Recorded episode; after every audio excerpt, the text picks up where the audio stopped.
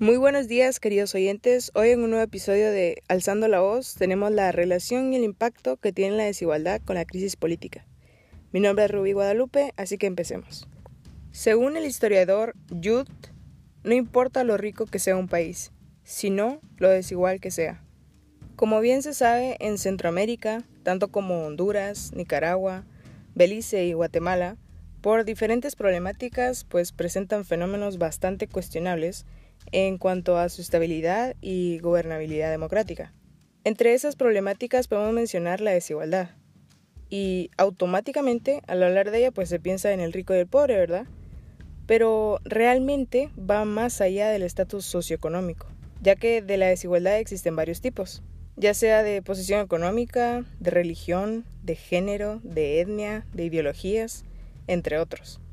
Conforme a las mediciones internacionales, esto como dato, Guatemala está entre el top 10 de los países más desiguales en el mundo. Relacionando todo esto con la filosofía, según el principal discípulo de Sócrates, Platón, se puede definir la política como el arte de gobernar a las personas con su consentimiento. Increíble. Es un arte difícil de conocer, pero quien lo hace es un verdadero político.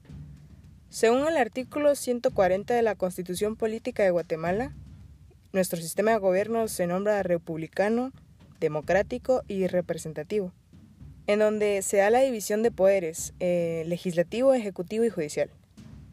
Pese a ello, actualmente no se ejecuta de mejor manera los distintos poderes que se establecen. Consecuentemente, se genera una crisis política gracias a la corrupción que se crea en el mal gobierno de Guatemala. La desigualdad es una realidad que se vive a diario, mucho más en un país como lo es Guatemala.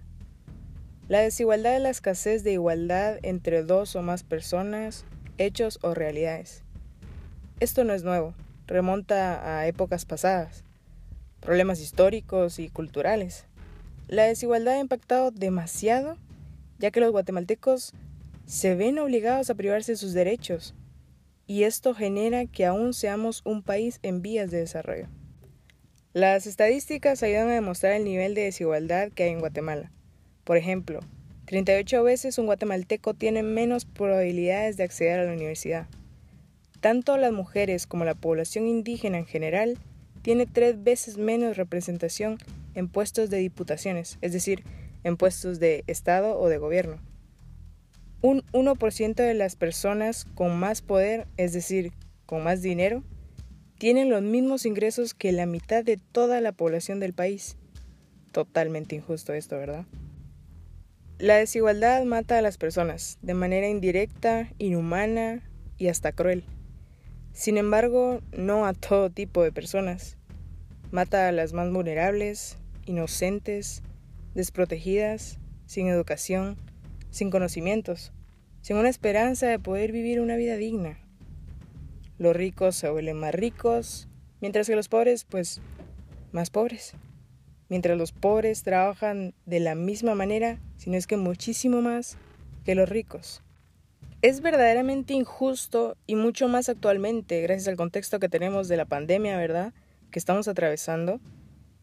Me pregunto yo, ¿qué podrían hacer las personas de escasos recursos? No tienen acceso a un transporte para trasladarse a la capital y lograr ser vacunadas.